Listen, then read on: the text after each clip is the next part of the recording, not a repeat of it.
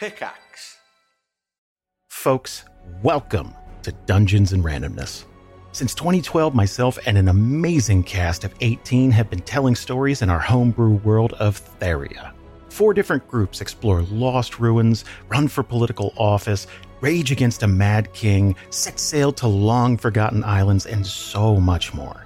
Every group has a different story and flavor, and every season or arc has a new set of groups and stories, all building the history of our world with every single session.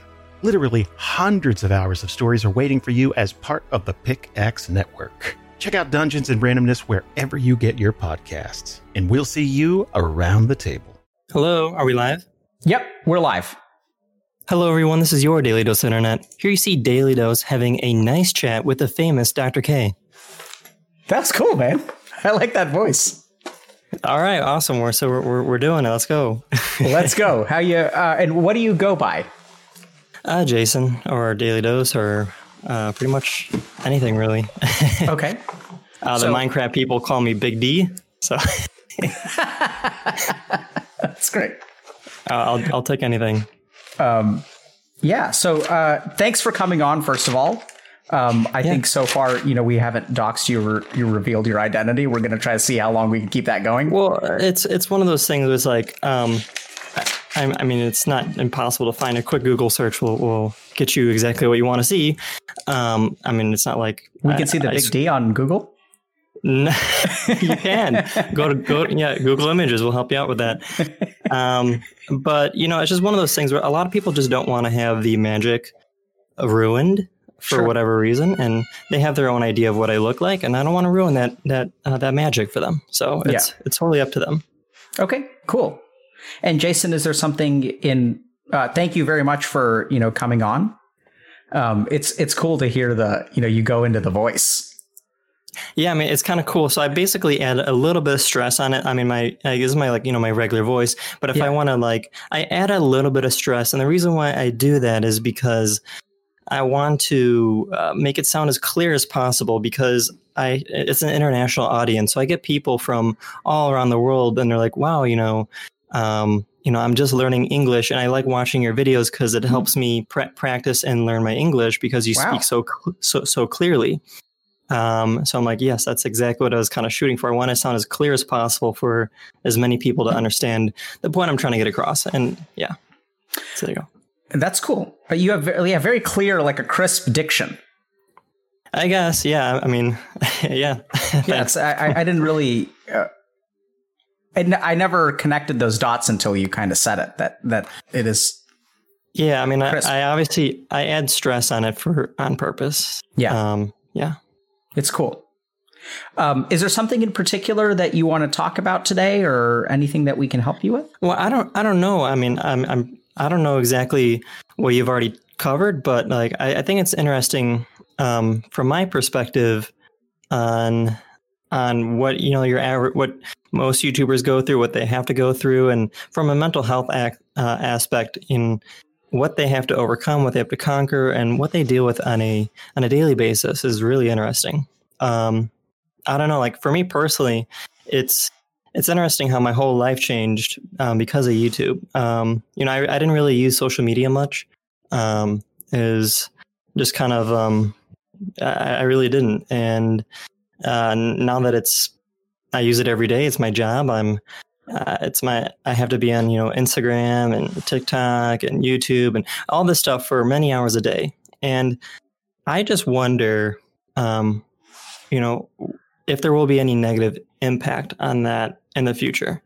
Um, because I have seen in my own life how um, it's almost like my perspective on what is considered normal and what is considered um, uh, what, what's the correct term is what is considered normal is what's considered normal on Instagram is not considered normal on everyday life.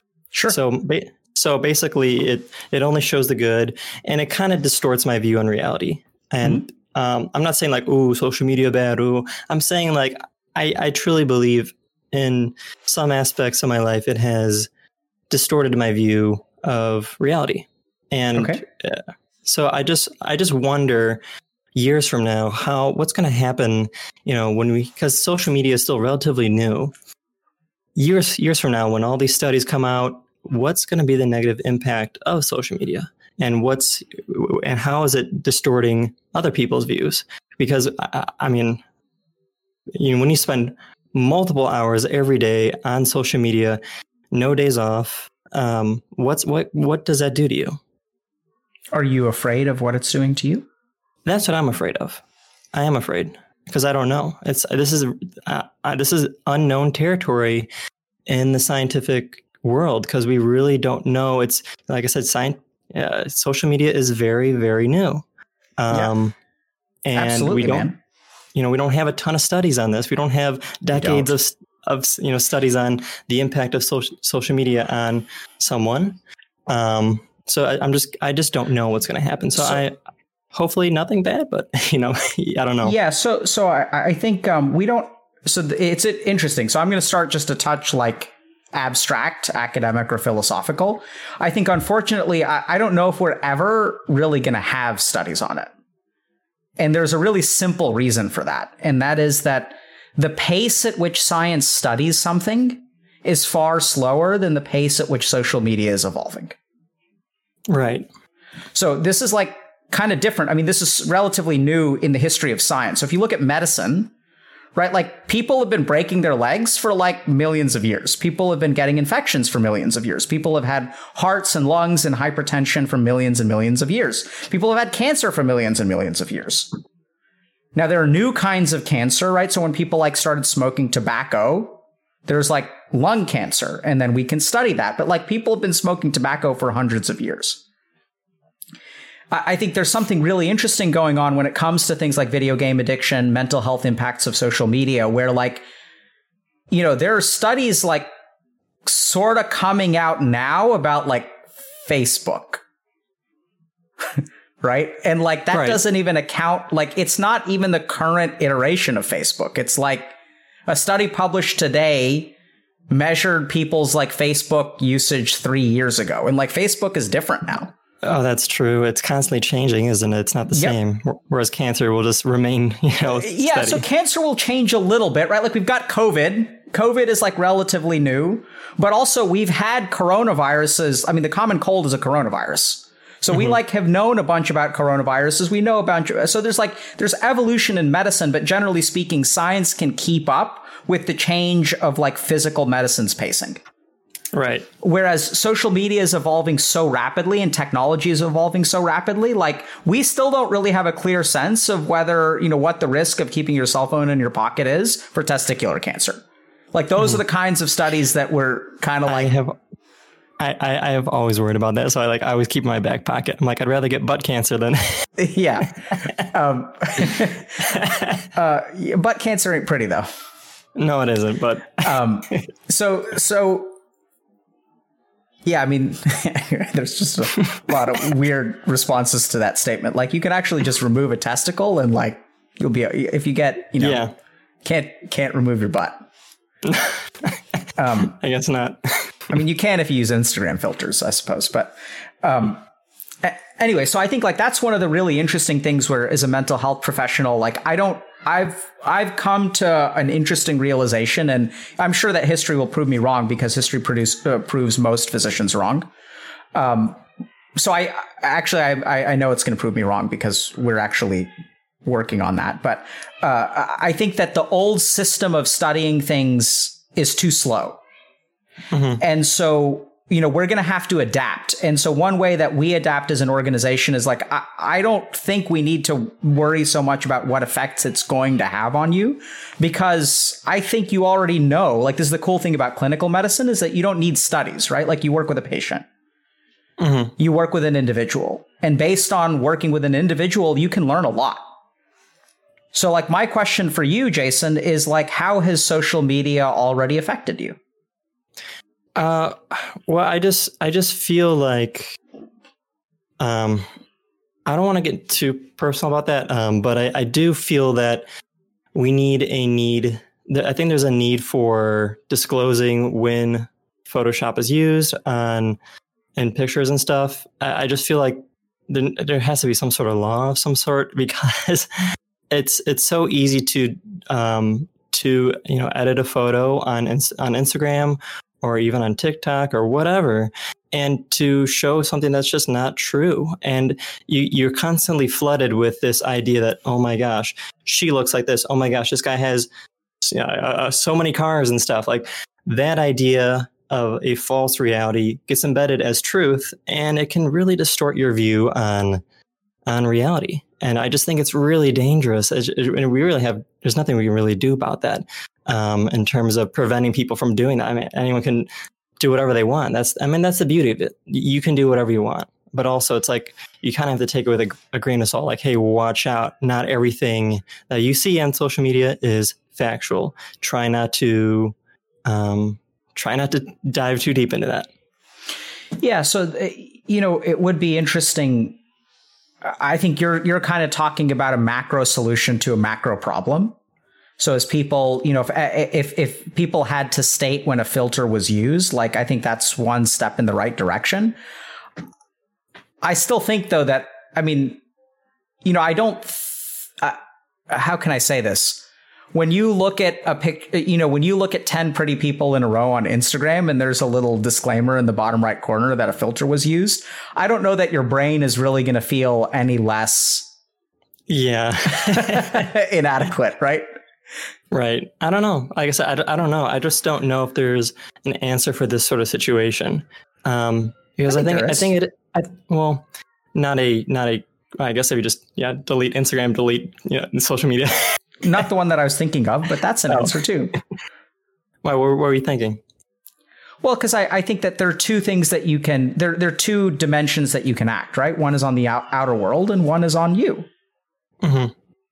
So, yeah. so uh, you know, you were asking at the very beginning. You were kind of talking about what YouTubers face, what content creators kind of face in terms of mental health challenges, and this is where like we've actually learned a lot, and there are things that you can do right? So like like so let me just give you kind of a quick example. And if i'm getting too far off track for you just let me know.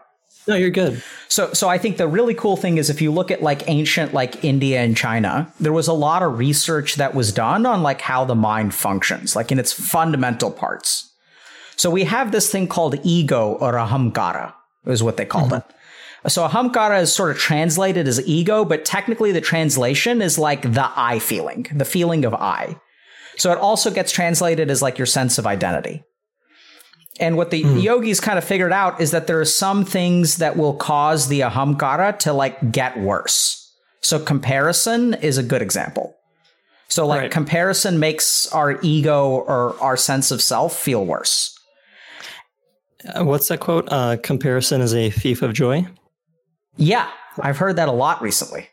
Right? Yeah, absolutely. It's it's a fantastic quote. And so the yogis also said that the greater your ahamkar, the more you're suffering, which is. Yeah, I was gonna say, well, I mean, since you're on that topic, I kind of did dive into into Buddhism because I was really interested in that because basically, it's all it's like everything in life is like life is pain, life is life is miserable, and um, it's it's like understanding that life. Gosh, I I forgot. I had a really good quote for this, um, but I did dive into Buddhism. It was just really interesting because I, I really felt connected to it because it's like life is pain, life is miserable, but like we, it's just the way we go about it. Oh, gosh, I, I, am sorry, I haven't, I haven't dived into it in a while, but I, I was really obsessed with Buddhism, Buddhism for about six months ago. And can you help me understand why you got interested in it? I mean, it's because, gosh, this is this is embarrassing because I I was like obsessed with it for the longest time, and now I can't remember anything. Uh, hold on, hold on, Jason. Jason, this is a good opportunity. Close your eyes. Okay. What are you feeling right now? Um. Well, I, am I'm frustrated because I want to okay. I want to figure out. I had a really good quote. Yep, and it was so awesome. Yeah, I couldn't find it. Yeah. So so so how does it feel? Stop looking for the quote. Gosh. Okay. Eyes closed. How does it? So notice like the intolerability. You got to find it. You see what your mind is doing? Well, I think that's just my ADHD as well. Sure. So th- that's still your mind, but you, you got to find it, right? And what happens if you didn't find it? I get frustrated because I want to share this this amazing knowledge with so many people and I can't share it. Yeah, right? So like can you let that go? No, I like educating. I like educating people. I love I love teaching people. I, am I'm, I'm very passionate about teaching, which is why I love my job. So. Okay, find a quote, bro, if you want to. Hold up, three. It's gonna take three seconds here. I got this. Okay. Okay, I finally found it. Um, oh, oh, so that's it. Everyone is suffering. Everyone is suffering with something. Life is suffering, and um Three. So all life is suffering. The second point is the cause of all suffering is desire, and to remove to remove the suffering, you have to remove the desire. That's the three points. So from the top, all life is suffering. The cause of suffering is desire, and to remove the suffering, you have to remove the desire. And I really connected with that on Buddhism. I thought it was really interesting. Okay. How do you feel having shared that?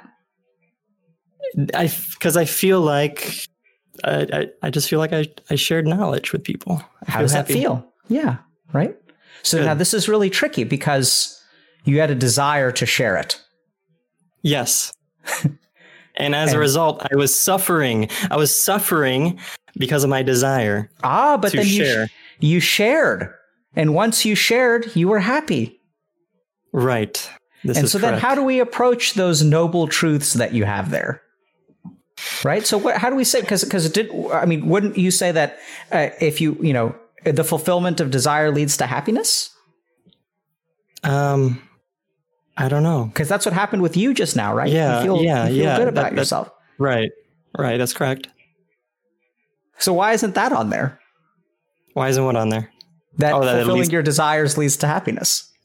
Um, well, I, I, I mean, I guess I maybe maybe just a little bit of happiness, but I, I do I do feel connected in the, in in those those noble truths there because it's almost like I just I just feel so, so connected because there's just just pain, there's suffering everywhere, and it's all because we have a desire, and if, with with desire comes suffering, and it's just you know if you want something, you got to work for it, and that's the most basic form of desire, uh, you know, you're you're going to suffer and you will be rewarded, but you're going to suffer to get it. Yeah, so so this is kind of interesting, right? Because I, I don't think that the noble truths say anything about a reward through suffering.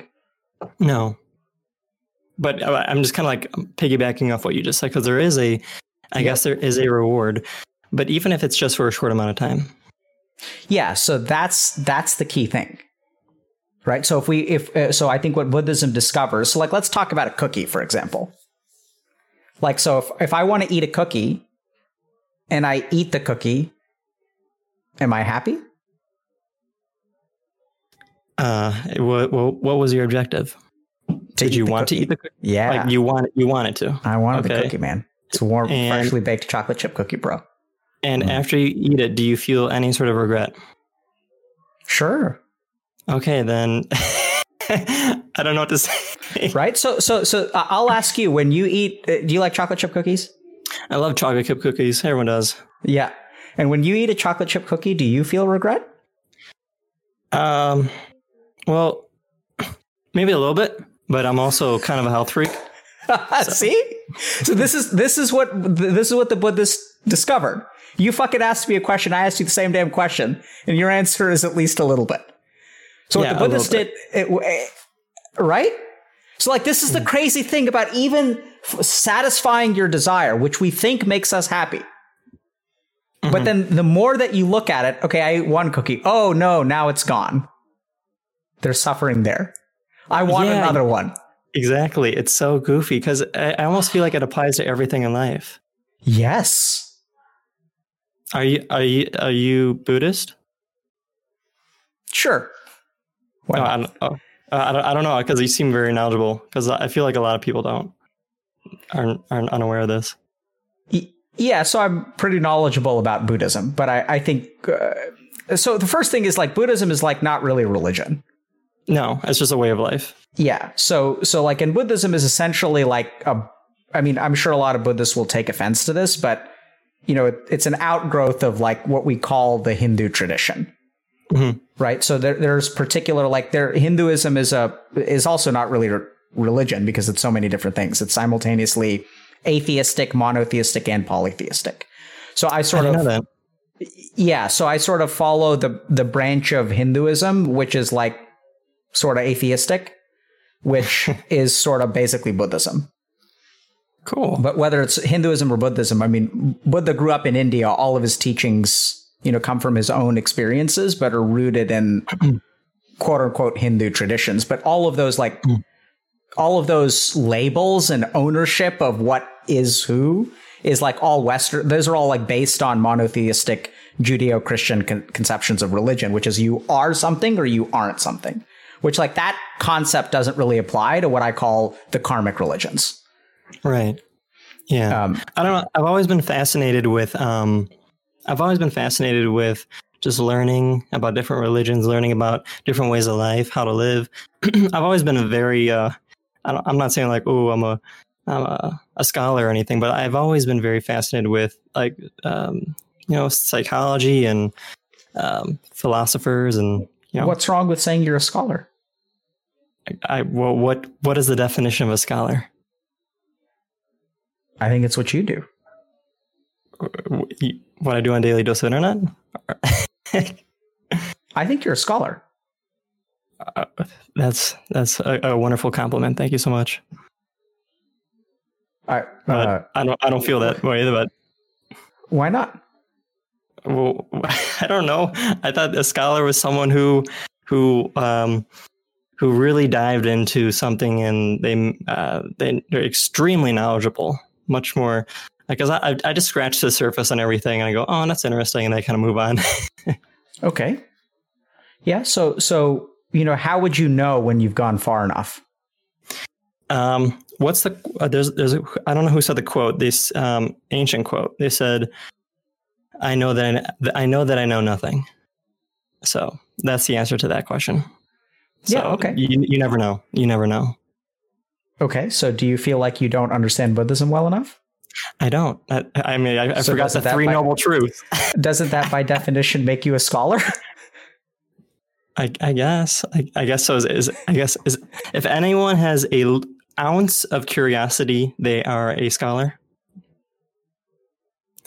So you just you just uh, inflated the egos of so many so many people who might So be it- it- Interestingly enough, I think it's your ego that gets in the way of you, like calling yourself a scholar. Why, what, what do you mean that? I, that means I don't have an ego then. No, no, I, I think it's your, actually your ego. So your ego says, I'm not good enough to be a scholar. This is the way that real scholars are. And look at me. I'm just an amateur. Well, I, I, I this is so goofy. I've never thought about this. Yeah, I mean, I guess I guess That's you're right. ego, right? You're saying it's there's a voice in your head that says, I am not this. That's fucking ego. Yeah, I'm the best person in the world. Fucking ego. I'm the worst person in the world. Fucking ego. You know, I was thinking about this the other day. I was like, when I was growing up, when I was a teenager, I really, I truly believe I knew everything. Like, I thought I was so smart. I, you know, I don't need my parents' help, all this stuff. And then I got older and went, oh my gosh, I, I don't know anything. I know nothing. And it's so goofy how that works out. Yeah. So I, I think that that's how do you think that happened? Uh, I, gosh, hormones or something? I'm not sure. if only hormones could make people humble, the world would be a very different place. I have no idea. Here's an injection of the humble hormone. Yeah, so I, I think you know, Jason. You mentioned uh, I asked you one semi-personal question, and you kind of steered away from it. So, if you really want to know how that hap- happened, I, I would have to. a- We could explore that together, because I suspect, like, I don't think it was just hormones. I think that I think what makes you scholarly. I don't know what a scholar. I mean, is that a job? I don't. I don't know. But what makes you scholarly is I think you're curious, and I think you know you devote what attention your mind is capable of on a on a particular thing. Um, a- and, I think that our society tends to undervalue breadth of knowledge to depth of knowledge. Yeah. Yeah. But I don't. I don't think that depth of knowledge is necessarily superior to breadth of knowledge.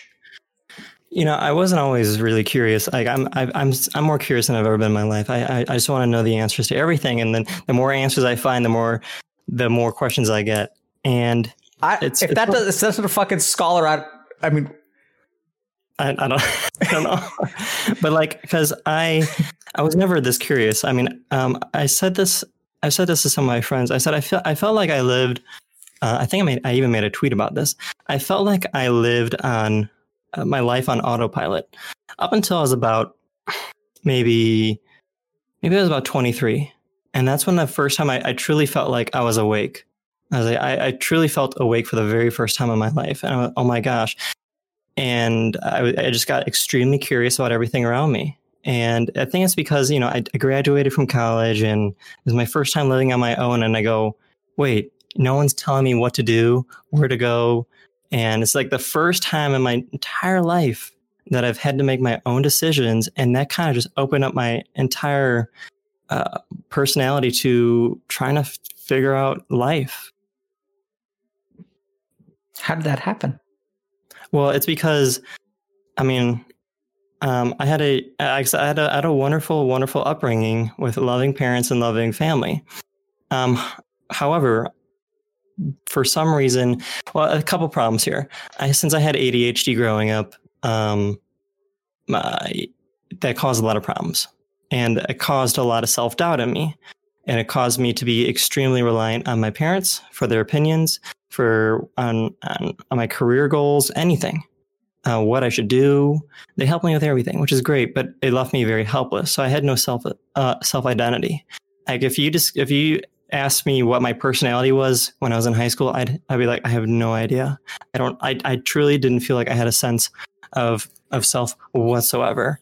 Um, and then that that sense of self grew in college, but it really took off after college because that was the first time I was really on my own. I wasn't reliant on my parents or anything at all, and um, I, I was able to to become my own person, and it's beautiful, like a little little blooming flower. Can you tell us about that person now?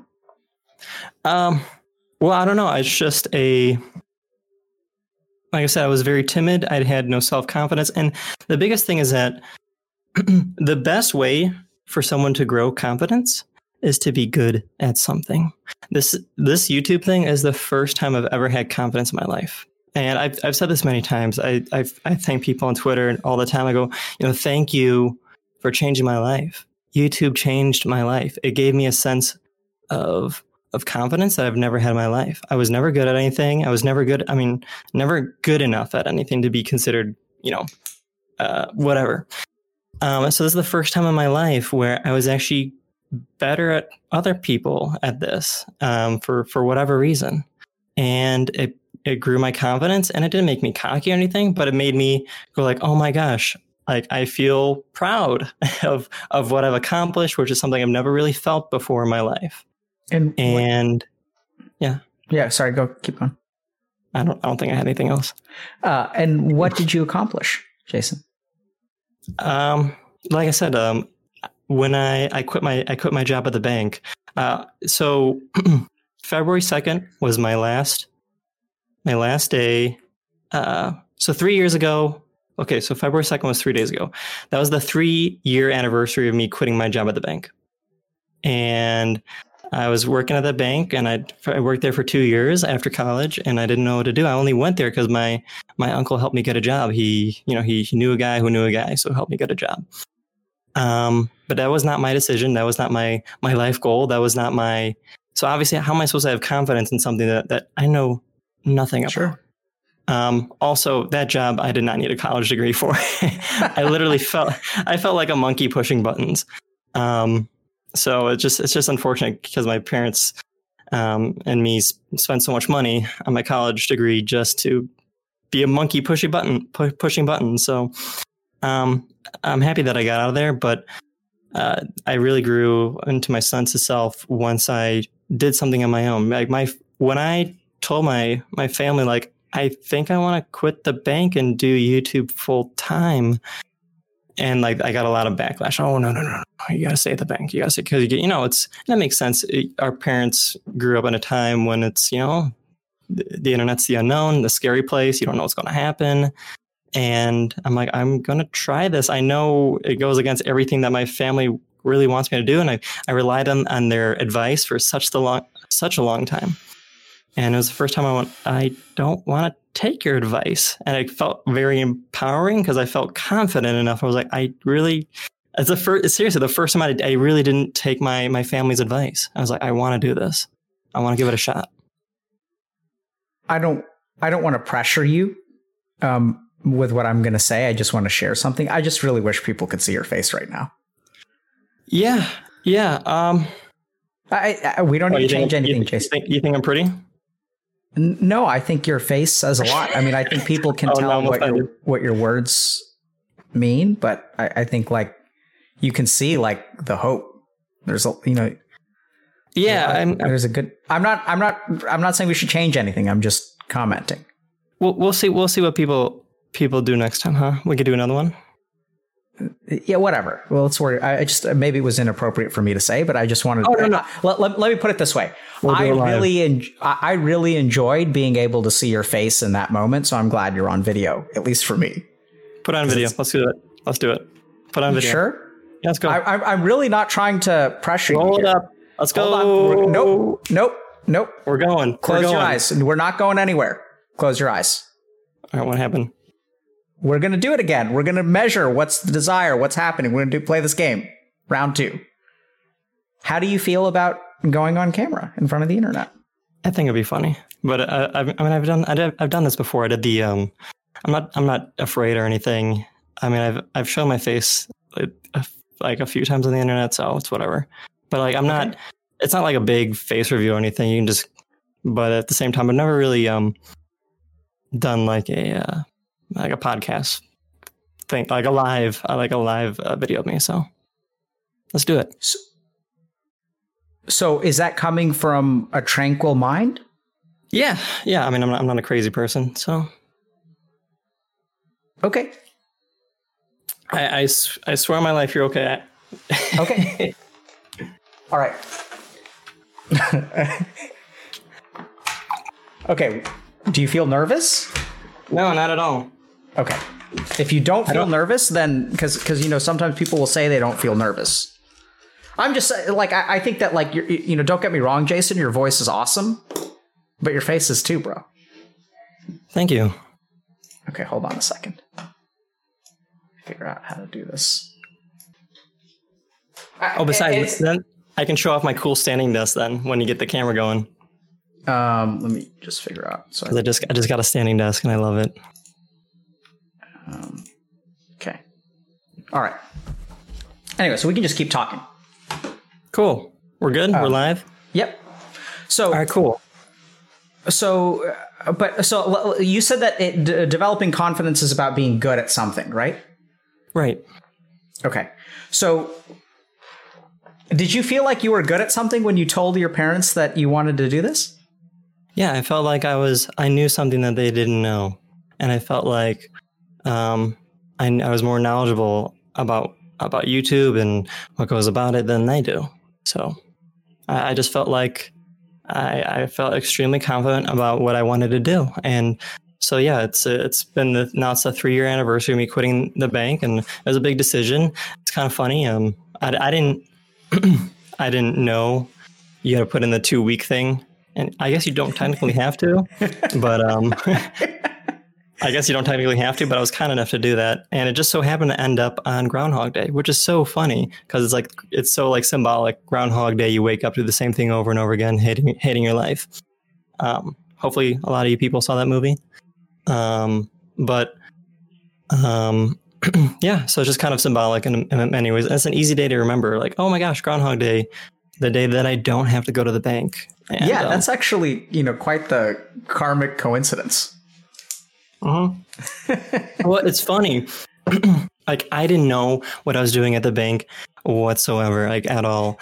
And um, so you know how like most jobs they they have performance reviews and they're like um, they'll be like how what did you uh, uh, sorry phone's ringing you'll, you'll, you'll do like performance reviews where um like, like whether it's like a six month review, end of the year review, most people would talk about all the things that they accomplished and all the amazing things they did during that year. Like like most most people do when they do a job. Like here's what I did. I I helped on this report. I did this task, and and they'd be like you know a page long.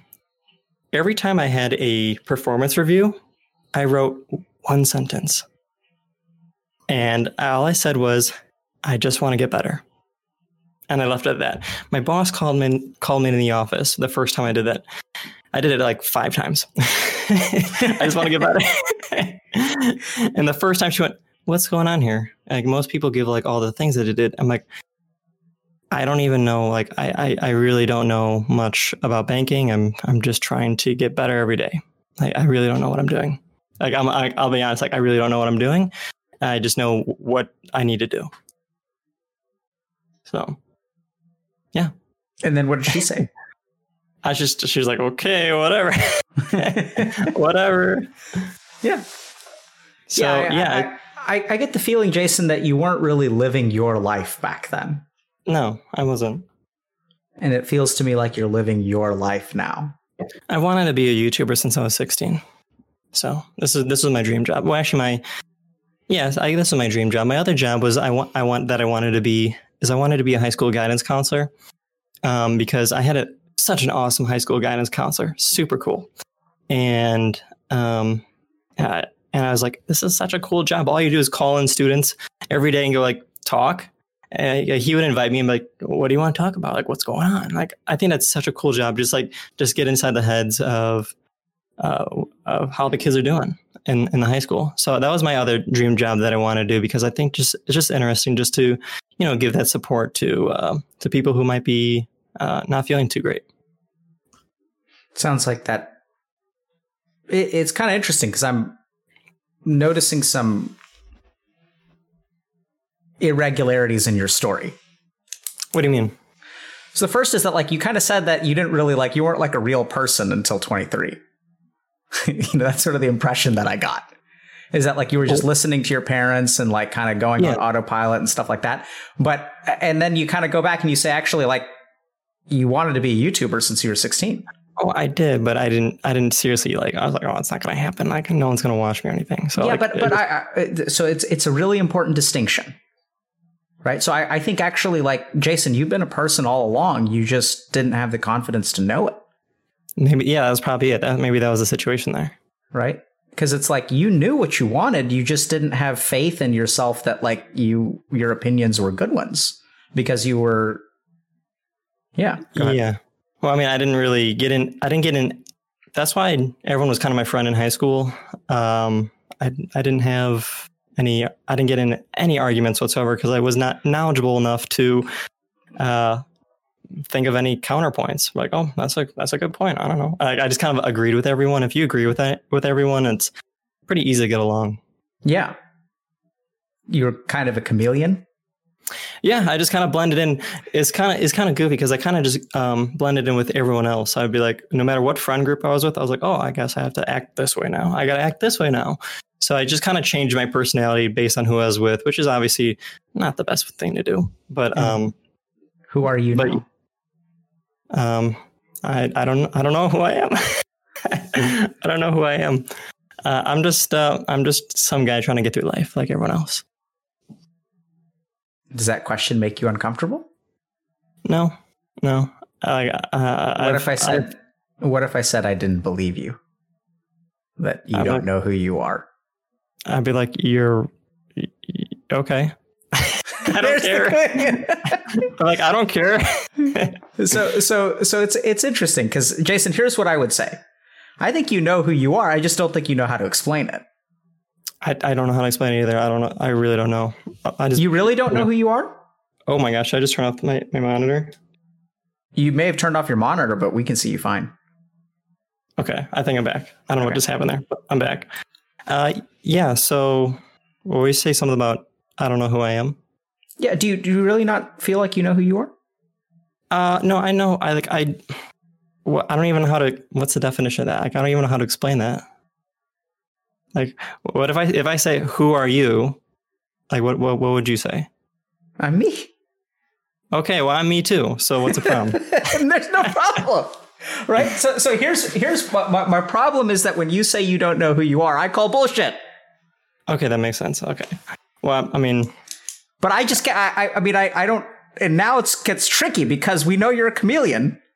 So are you just playing along because that's what I want to hear? Like, do you like? Because I, I get the sense that you're. Con- I mean, you, we talked about how you're confident in yourself. Like, you know who you are.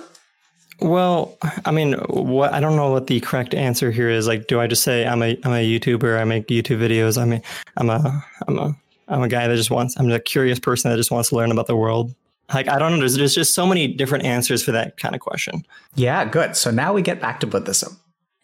Yes. So, because you're saying all of those things are not don't capture the essence of who I am. That's actually what I'm hearing. Yeah, I think so. It's sort of like if I look at a house from one side, that's not the whole house. And then if I Correct. walk around to the side of the house, that's not the whole house either. And Mm-hmm. then if I walk around to the back, that's not the whole house. Mhm. And so, could you be described as a YouTuber? Sure. Could you be described as, I think, a little bit closer to the truth of who you are? Is that you're just a curious guy who likes to teach people things?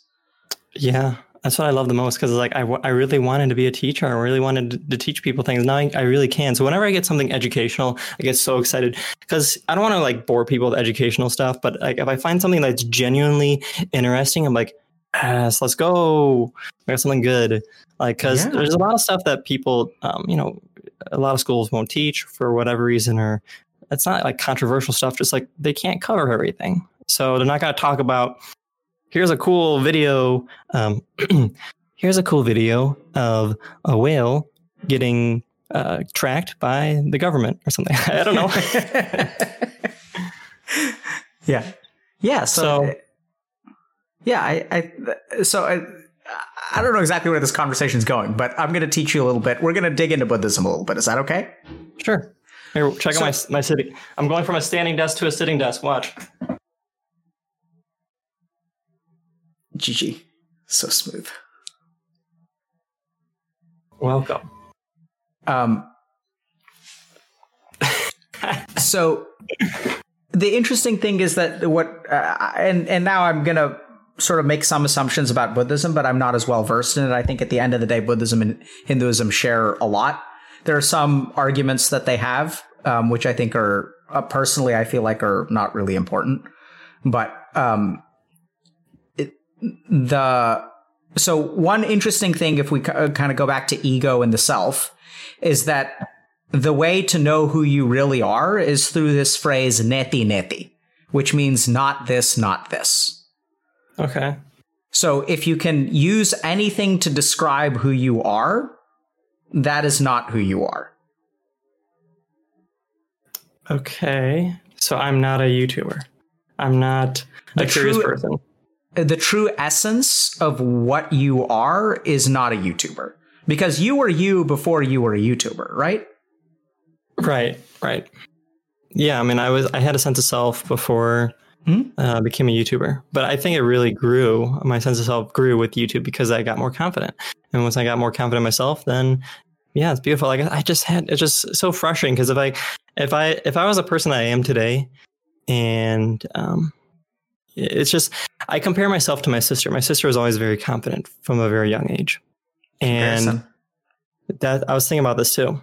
I thought about this too. I was like, oh my gosh, she set the bar so high. Like, you know, she got straight A's and everything, got double majored in Spanish and engineering, super smart. Um, so it's just like the bar was set so high. It's like, how do I compete with that?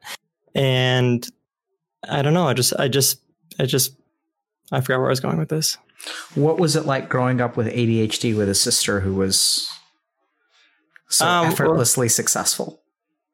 It's, um, I guess it was, well, we didn't really have that close of a relationship because I just, for some reason, I was, I just didn't really talk to her that much because I guess, I mean, we, we, we were, we were friend, on friendly terms and everything, but I just didn't really have a very strong relationship with my sister. And now it's, it's very strong. Um, now that I've, I've developed a sense of self, my sister has addressed this too. She's like, I'm very proud of you, Jason. Like you've, like you've grown into a, a, much, a, a very beautiful person because uh, she she knows who I used to be. I used to have I used to be extremely reliant on the opinions of others. I could never make my own decisions, and um, now I can. How did that happen? Uh, well, I, I, like I said, I think it's just from from YouTube and everything. I, like I said, YouTube has saved my life. Thank you so much. It's given so much. It's interesting, right? Because we started this conversation with, "Oh my God, what is social media doing to me?" And here we hear Yeah. about the life changing positive aspects of YouTube. Not a story we hear every day. No, no, it's it's it's just so goofy. Um, because I mean, yeah, it does have its positives and its negatives for sure. And uh, you, you said your sister is proud of you now, and you guys oh are yeah, I mean, close. she, she- yeah. I mean, she was always proud of me. She was always a, a loving sister. But like, she could tell that I changed, and that's a good thing. And my mom mentioned that too. She's like, "You've changed, Jason. That's a good thing." So How does it feel to hear your family say that? it's really nice because it's like I I get to form my own opinions now. I get to be part of the conversation because I used to, you know, I like family dinners and stuff. I just sit there and eat. I just sit there and eat. Um, I wouldn't, I wouldn't plug anything to the conversation. I wouldn't feel a need to, um, especially like you know, big like family dinners, like you know, Christmas and Thanksgiving and stuff. I would never input anything because I wouldn't feel confident enough to uh, give my own opinion. And now I can. It's it's wonderful. Can I think Yeah. for a second? Yeah, go for it.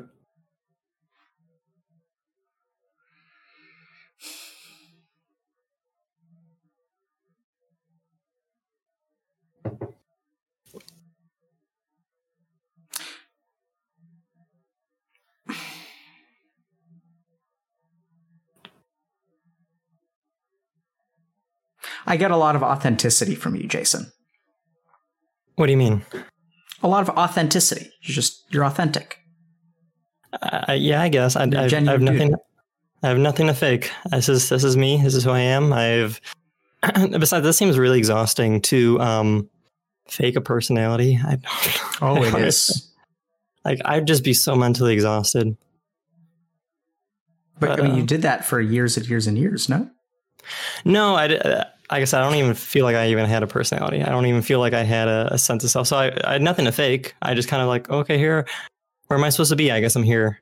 Uh, Where am I supposed to be now, mom? Oh, I guess I'm over here. Like, Mm. gosh, I probably had my mom call the doctor for me up until I was like 20.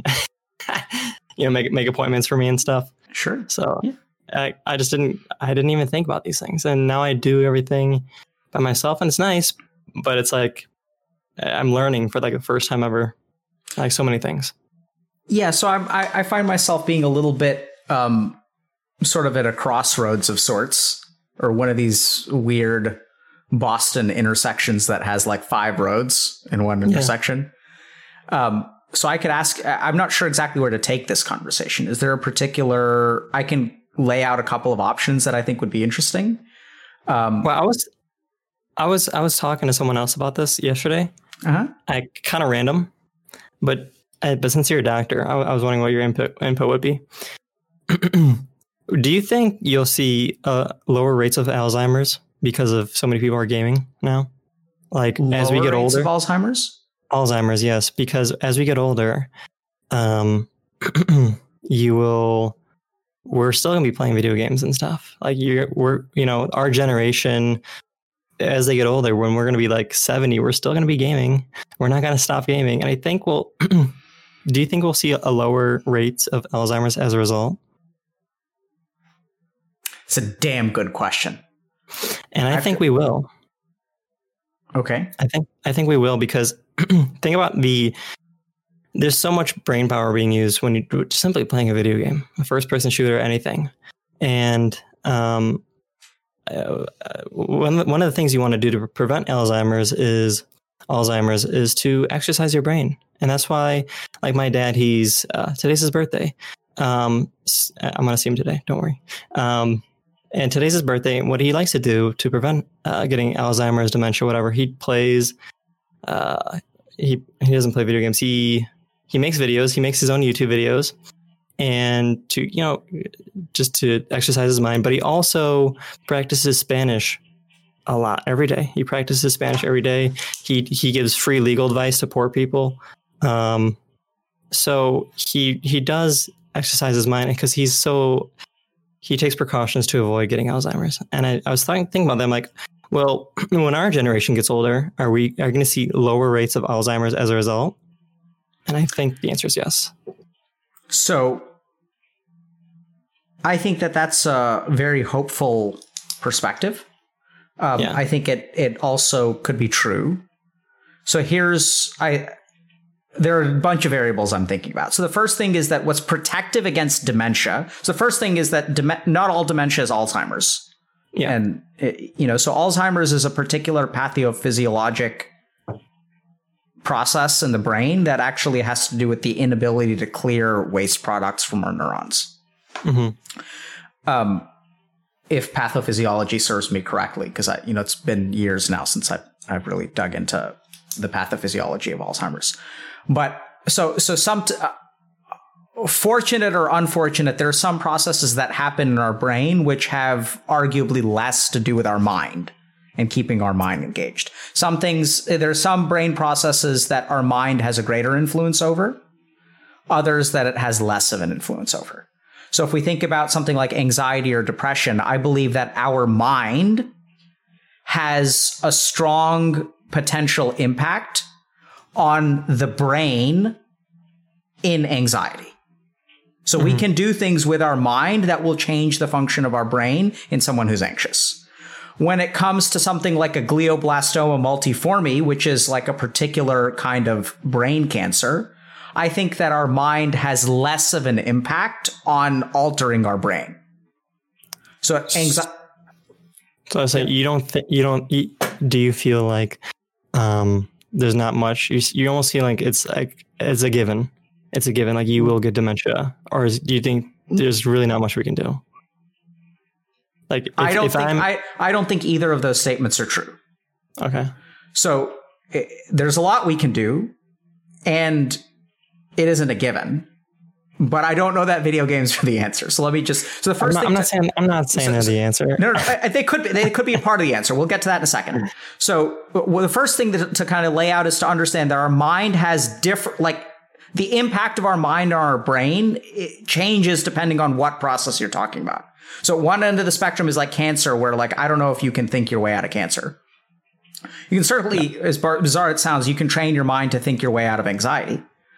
Um, and then in the middle is something like Alzheimer's. So we know that, and this is the interesting thing about Alzheimer's. If and I'm rusty here, so you got to take this with a grain of salt. If I remember correctly, what's protective against Alzheimer's is actually novel experiences. So what does that mean? So that means like if I've been playing Mario Kart since the age of five and I continue to play Mario Kart into, until the age of 80, I don't think that's going to be very protective against Alzheimer's. So new experiences, N- new games. That's a different story. So like okay. this is where where like you know people think that something like a crossword, like doing a crossword every day, is protective against dementia. It's and and really the data seems to suggest that like doing new stuff. So like your dad, you know, engaging new clients that can't pay him and stuff like that. He's like learning to make YouTube videos. That shit is protective against Alzheimer's. But that's yeah. because when he was like five, he wasn't playing it. So I, I, think the issue is that, you know, if you spend your, your, like, I think if you play League of Legends for 10 hours a day now and you continue doing that for 60 years, I think you're more likely to get Alzheimer's. That makes sense because it's, it's, it, when you're making new experiences, you're, you're making new, new connections. Absolutely. So, those, so, so, so that makes a lot. So, so the neuroplasticity component has to do with, with, uh, novel experiences. The, yeah. I was, I was saying, when you, um, when you learn how to, I think I read something. If you, whenever you learn how to uh, play an instrument, you gain like three percent brain matter mass or something, like something ridiculous. uh, I don't know. I I, st- I, saw some sort of quote or something. So so this is also where things get a little bit confusing because actually trimming down connections in your brain is how a lot of learning happens. So the oh. highest density of connections and neurons actually happens at birth or even before birth. And then like within the first couple of months or years, like we get down to 10% of what we started with. Mm-hmm. And, and, the way that I'd kind of think about it is like, imagine that I made a block out of a, a, city out of like a block of wood. Like I made like a diagram, like, you know, uh, really like the city emerges, the order emerges out of the reduction of mass, not the increase of mass. And that's also sort of how our brain works. So like like a, a lot of axonal trimming and things like that is actually associated with learning. So, So, anyway, so, I, so more you're brain trimming the fat off. yeah, you're like because if you think about like you know if I if I take a blank piece of paper and I cut it into like an image, the the resolution in the world happens from losing stuff, not gaining stuff, which is something Yeah. that a lot of people don't like. They think that the brain like oh I'm like increasing my number of neurons, whereas like your brain rewires and it strengthens connections, it prunes. Like pruning is actually a big part of the learning process. Interesting. I Um, didn't know that. The last thing about uh, uh, Alzheimer's, though, this we do have very good data about, is that heart health is brain health. So a lot of the, the dementing processes that happen happen because the blood vessels in our brain get like clogged. Mhm. And so as the blood vessels in your brain get clogged, like you just can't support the health of your neurons. You can't clear waste products. And as you can't clear waste products, that shit builds up in your brain and your neurons start to die. So you're basically pooping in your own head. No, you're not pooping in your own head. Um, you're unable to poop out of your Oh. own head. It's actually So my- subtle but important. My head, your head is constipated. yes. Far Got better. it. Yeah, right? Because it's the evacuation of the waste materials which we get bad at in when you impact vascular health. So the problem with playing games is that if it comes with a, a negative impact to your cardiovascular health, like i.e. your weight or your diet or things like that, that's going to be more Alzheimer's prone, would be my judgment. So the mm. simple matter is that I, I think, Jason, your theoretical instinct is correct. That if you continue to play games that are like new and interesting and like, you know, you give some like boomer gamer VR. Yeah, go ahead. Yeah. I was saying, I hope there's not someone out there who's still playing the same game for 50 years. I mean, so so so I'm one of these fucking noobs that loves that though. Like I, you Yeah. know, because I've been playing Dota since like, God, I don't even know how long. yeah. And and I mean, that's what I think is amazing. You know, it's like these games like chess. Like you can play chess your entire life. hmm Um, and and I, I think that yeah, go ahead. I would say I love chess. I love I love playing chess. I'm not very good at it, but I love it. I like the I like the. It's almost like um, it's like a it's a, just a very simple war game. That's all it is. Battle game. Yeah, chess is great. Chess is great. I love chess. Um, yeah, so I was going to say I'm not really sure. I mean, if you've got questions, I'm, I'm happy to answer them. I find myself um, being immensely curious about one detail of your personal life that you may not want to talk about. Um, we can talk for it. about Buddhism, or um, so I'm kind of curious. What's your what's your relationship status? Uh, I'm single. How do you feel about that? Um, I'm at a time in my life where, well, I I was just in a two year relationship that ended in October, and um, it's because I, I I don't know I just well I don't want to get into details why it didn't work out, but um, I don't feel like I'm a complete person yet. So I don't feel uh, like ready for a relationship. I don't feel like I'm I'm genuinely not ready for a relationship. I think I have a lot of self discovery I have to go through. I'm not um, the best person I want to be. And I feel like I have a long way to go to be the best person that I can be. So that's why I'm, I'm single. And I don't know when that's going to change. Um, uh, I don't know. We'll see. So I'd like to challenge that for just a second. Okay. Yeah. So I'm, I'm this is going to be a far shorter conversation than I thought it was going to be. But um, first of all, I appreciate you offering to answer because it is a personal question. But the one thing I'd encourage you to keep in mind, Jason, is that you've been a YouTuber for far longer than you give yourself credit for. So Yeah. you've been a person. So even amidst the chameleonness, I think you were always in there. Mhm. And the reason I ask you about the relationship, I have no fucking idea how or why I thought this, but like, uh, I encourage you to to try to remember that and to acknowledge that in the same way that you were always you before you had the confidence to be you. Mhm. You may be re- more ready for a relationship than you give yourself credit for. Maybe. I, but my, my biggest fear is that I don't want to hurt someone. I'm very afraid of that. And I know that's that's just part of that's part of the game. People get hurt and people I'm very afraid of of hurting someone and be like, you know, um, all of a sudden like I, I, I don't feel it anymore. I'm not I'm not I'm not in I'm not invested in this anymore, and that's my fear. I don't want I hate I don't want to hurt anyone, and that's my biggest fear. I really don't want to hurt anyone. I don't like hurting anyone. Period. Uh, I don't like killing things. I don't like hurting things. Spiders. I, I hate it. I, I don't like hurting anyone. Period. Anyone or anything. And I guess that's part of the game. Um, but that's the reason why I'm single is because I'm, I'm afraid to hurt. I'm going to hurt someone.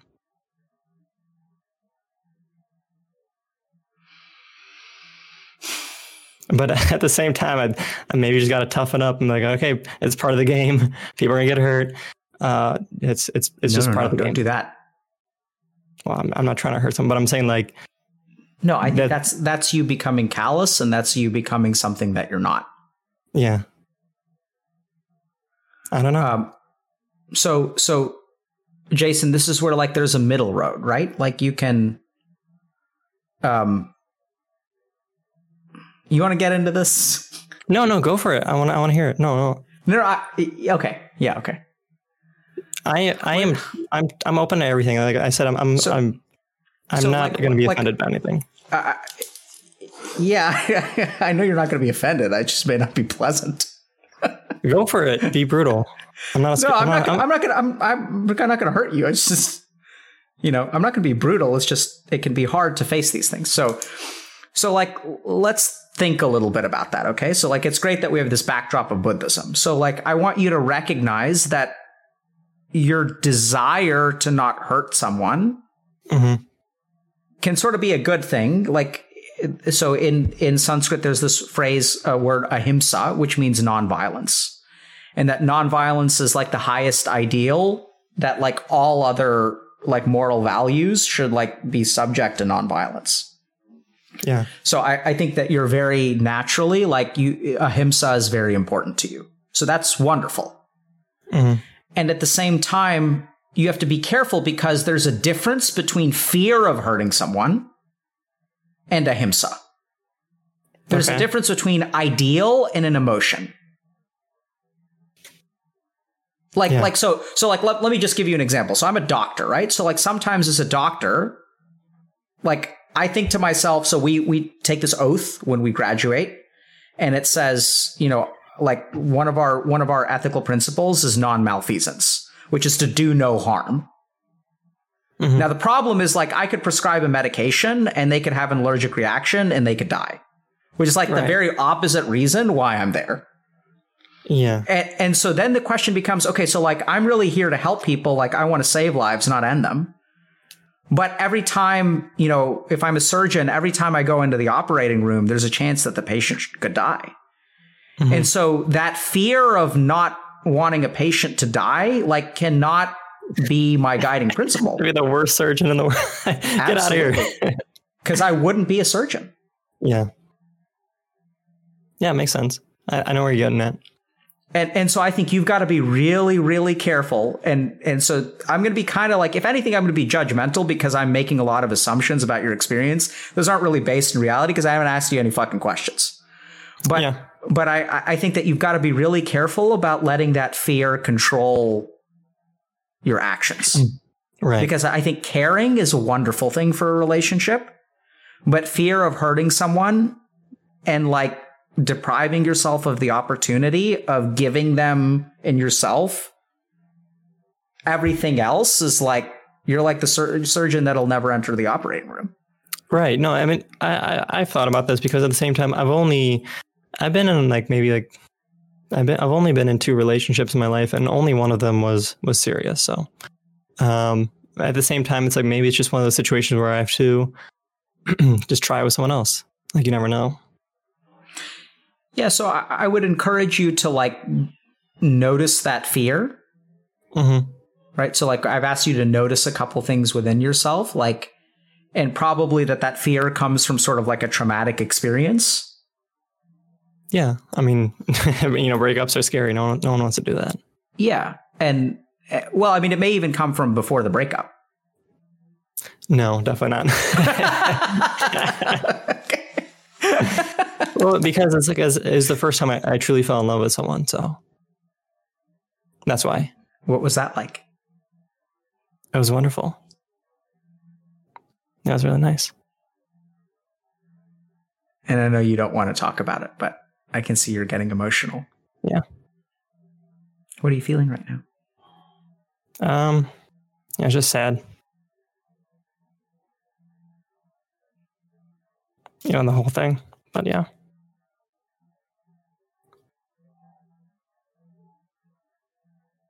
I'm just not going to say anything for a second. You don't have to speak. We're just going to sit with it. Let me know if you need a dick joke. Yeah, I'm good. I'm good. Do you feel well supported? Oh yeah, for sure. Yeah, definitely. I mean, yeah, my, my family's got my back. Everyone's got my back, so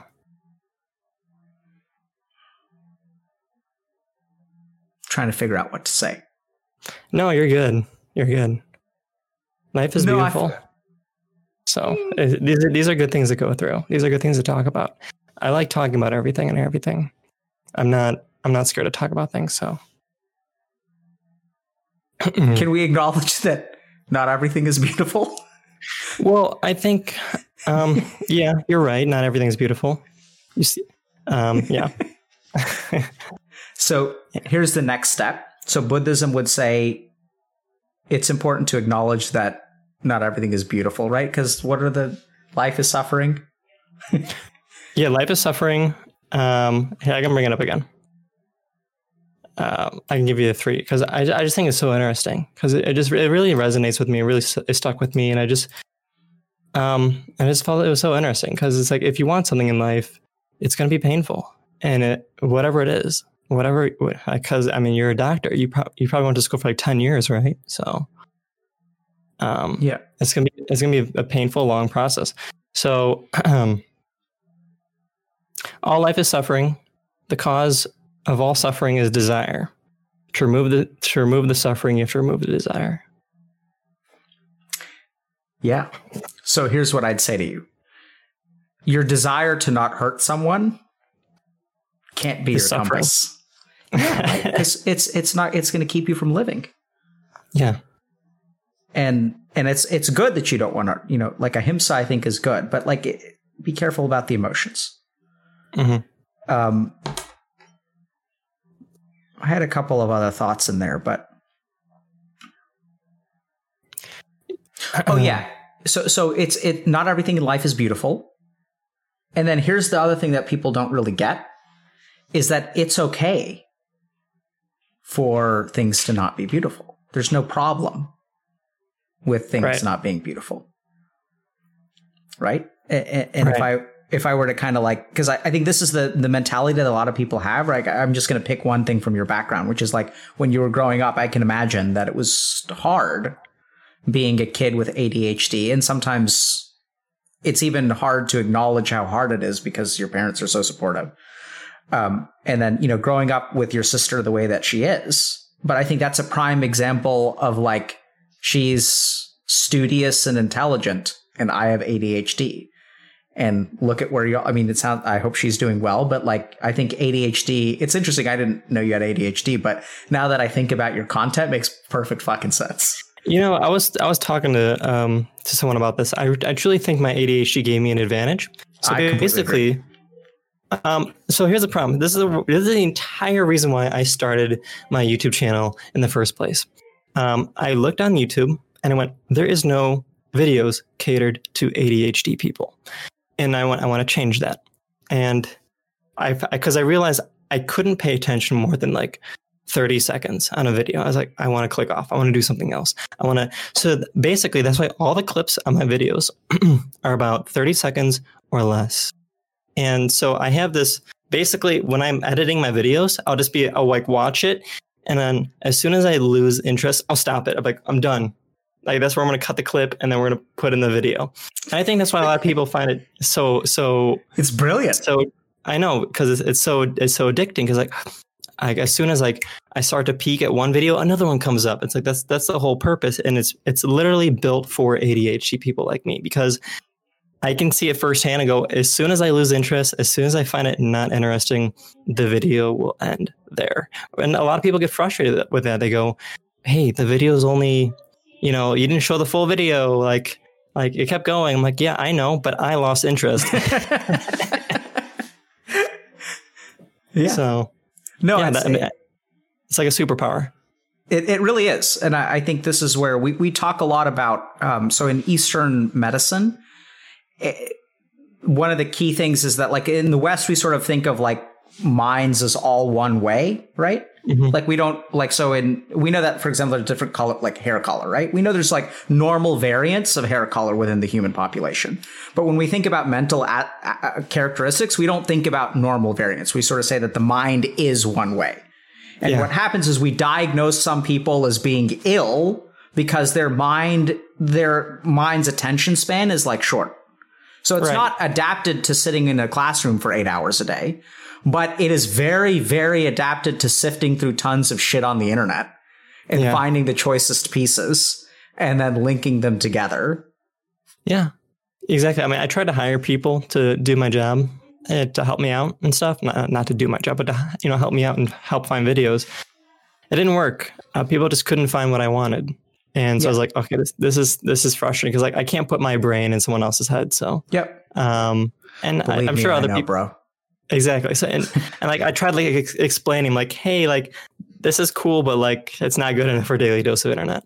Um, so I, I I take great pride in making sure I I, I show the best clips because I I want to put a, a really good product out there for for everyone to enjoy. Yeah. That's cool. And so it's like if it's just like a regular like standard cat video, like oh being cute, like I'm not gonna show that. I'm not gonna show that. I, it has to be something funny or unique about that cat video. I, I I just don't show me a regular cat video. That's not gonna fly. That's cool. Um, yeah. Any questions for me, Jason? No, no. I mean, how long do your um uh your podcast usually go? Yeah, we usually like I'll ask people around the now mark. It's about 1.30. Um, sometimes they go long. Like they tend to run anywhere between like one and two and a half hours. Yeah. Um, usually around two. And it really just sort of depends on like the lifespan of the conversation.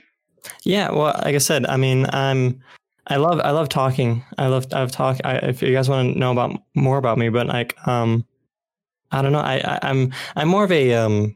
I'm not really. A, I know we we came into this conversation wanting to talk about, you know, what YouTubers go through and stuff, and I'll tell you what. Like one of the things that my my stress levels are always high, almost because of this, because of my job, and because I, I want that's part of the problem is that there's no job security here. There's no job security. If you don't do good, if you don't do do well enough, someone else will take your time. Someone else will take your slot.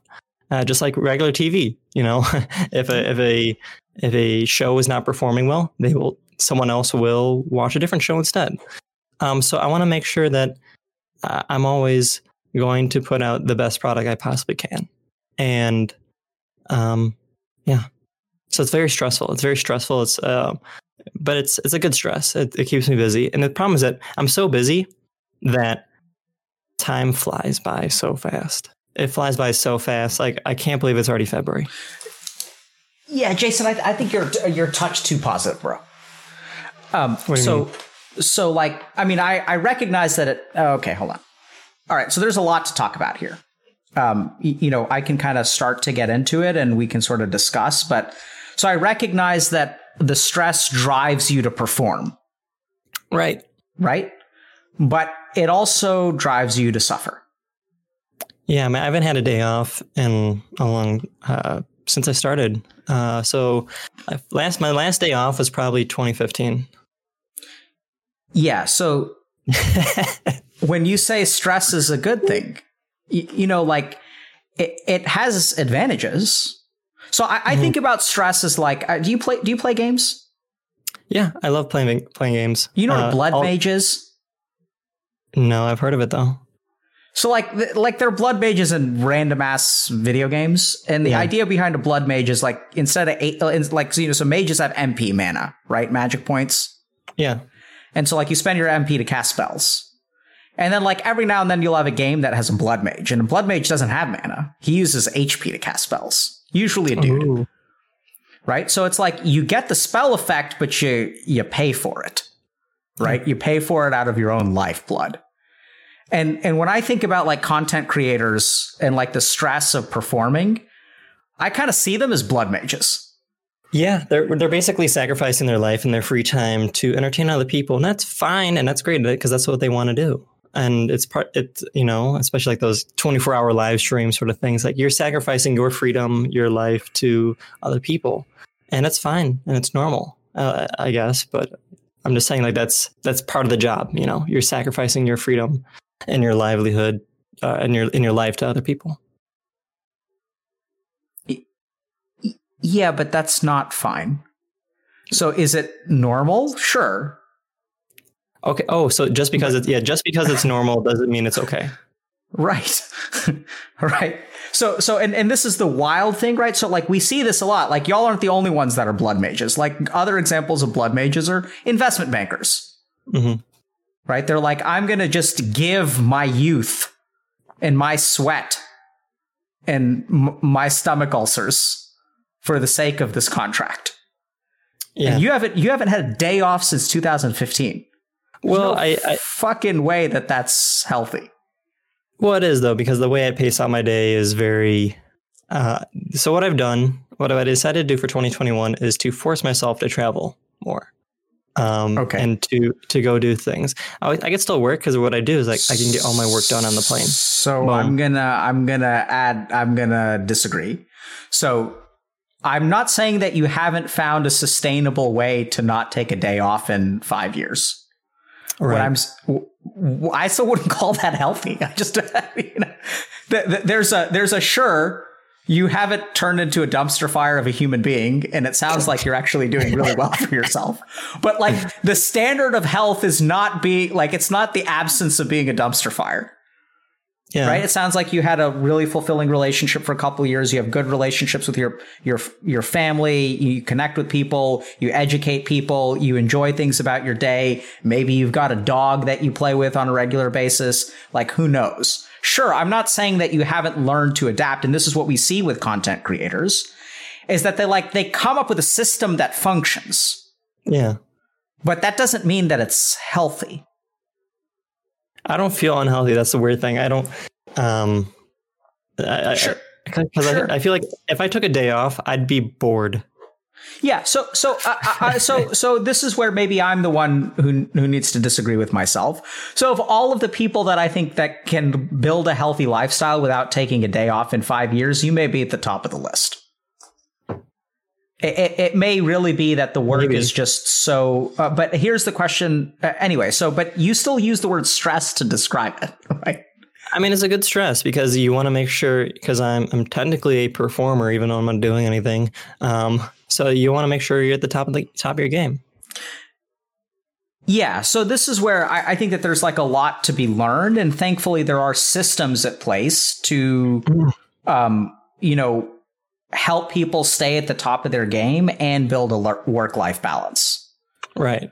So so this is where I think you you really may be an outlier, but like a lot of like, you know, content creators feel burnt out. I don't get the sense that you feel burnt out. No, uh, I, I, I, like I said, I, I am here. So here's the reason why. The reason why is because I think I'm a little crazy, and in, in the yeah, aspect I think that so too. I, thank you. In the aspect that I know I'm not good at anything, other than this. So I don't want to go back to my bank job. I know I can never do another regular job ever again because because of this. And since I'm so insane about not going back there, I work so hard to make sure that doesn't happen. Because I, I I worked for a Fortune 500 company. I hated it every second of it. That was the worst, most depressing uh, days of my life. Like I would wake up and I'd be like, I, I would be upset that I was still alive. I would be like, why is this my life? I cannot believe this is my life. I'd wake up every day miserable. Yes, and I'm not, that is not my situation Jason, right now. Jason, what I think makes you an outlier is you have you have somehow managed to describe gratitude and desperation with one rolled up emotion. Yeah. What you described there is both abject desperation and endless gratitude. Yeah, yeah, exactly. Because I, I don't think I would be the person that I am on YouTube if I didn't have that bank job first. Because if you have everything handed to you on a silver platter, you're never gonna know if you're always what right. If you're if you're always um, winning, you're not going to. I, I think failing is very important in the formation of someone's personality and for, formation of someone's uh, morals and how they go about their their life. Yeah, I, I, think that that's also I, I've, I sort of found the same thing. So when I went when I started medical school, I had failed a lot. Yeah, and I found that it really made med school like really easy. What mean? like well because so so I was with a group of kids who were presumably sort of like your sister, right? So they were like valedictorian of their high school, top of their class in college. Like the average GP college GPA for like pre meds is like three point eight or three point seven mm mm-hmm. or something, right? So like maybe a B here or there, but like all A's. Highly motivated, smart kids, top of their class, disciplined, study super hard. And then there was me. I kind of scraped in. and it, it, you look like you had a question. No, um, I was like, so, so you're probably on. So it doesn't really matter because you're you're on the same level now as everyone else, like same level. Yeah, you you you might have started off in a different place. Sure, sure, that's one way to think about it. But uh, but I actually think my level was way better than their level because because oh. I had known what it was like to fail, to like really fail. So mm-hmm. one of my friends um, was at Harvard Law School, and I asked him, like, you know, how's your? I was excited for him. So his first semester ended, and and we were kind of catching up, and I was like, you know, how is it? And he's like, it's awful. I was like, what do you mean it's awful? Like, you know, is it? And everyone's super depressed, and I, I was like, what do you mean everyone's super depressed? I thought like everyone wanted to go there, and then he said something. He's super wise guy, like not like not a wise guy, but he's like actually like wisdom. He has the wisdom. And he was like, one of the worst things you can do to a child or a person is like to take a group of people who have always been the best and suddenly make them average. Oh yeah. That's true. And and, and that's what med school is sort of like. And then like suddenly kid like these kids, because they felt like kids to me. I mean, I was four years older than them. So, you know, not really it's like 27, 28, and they were like 22, 23.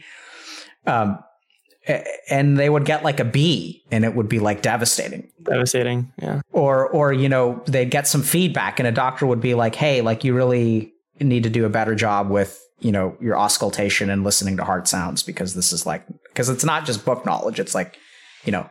Yeah.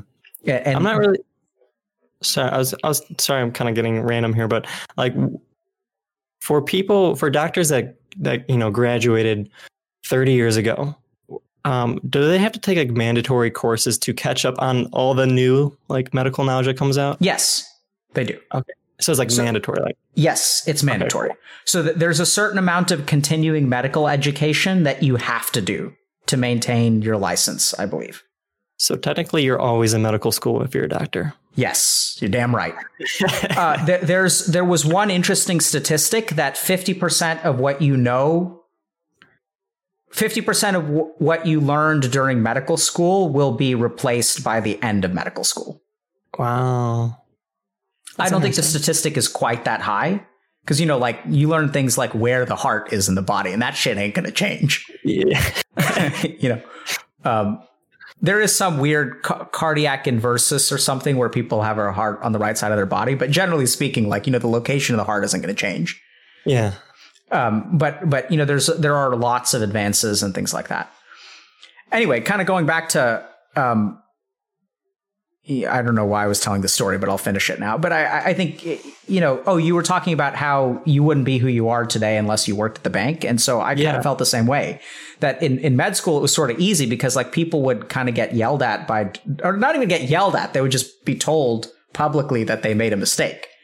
And like they, they, they don't even know what failure looks like. So it feels like failure to them. I'm like, this is nothing.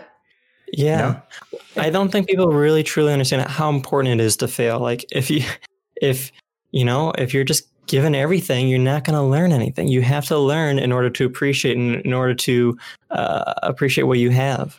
and um, that's why a lot of people. Um, that's why that's why I love rag, you know rag, rag to riches stories. You know, poor guy it went up and became a millionaire in the NBA, like or something like that. I just love stories like that because they are, and they always give back to the community in some sort of way. Because like I know where I came from, my community was very rough, it was whatever, and then they give back, and it's beautiful because they understand the pain. You know, there's not, it's beautiful. Yeah, I mean, giving back is why we're here on Twitch today. Because I was yeah. like, man, there were a bunch of noobs. Look at all these fucking noobs that are just like me. Yeah, and basically. failing. I still remember, you know, going to a Christmas party in my hometown where I met people that I had gone to college. Like, I mean, so we were in high school together and we all went to college. We were all pre med. And so the funny thing was they were like done with medical school and they were going off to be like surgeons and ophthalmologists and stuff like that.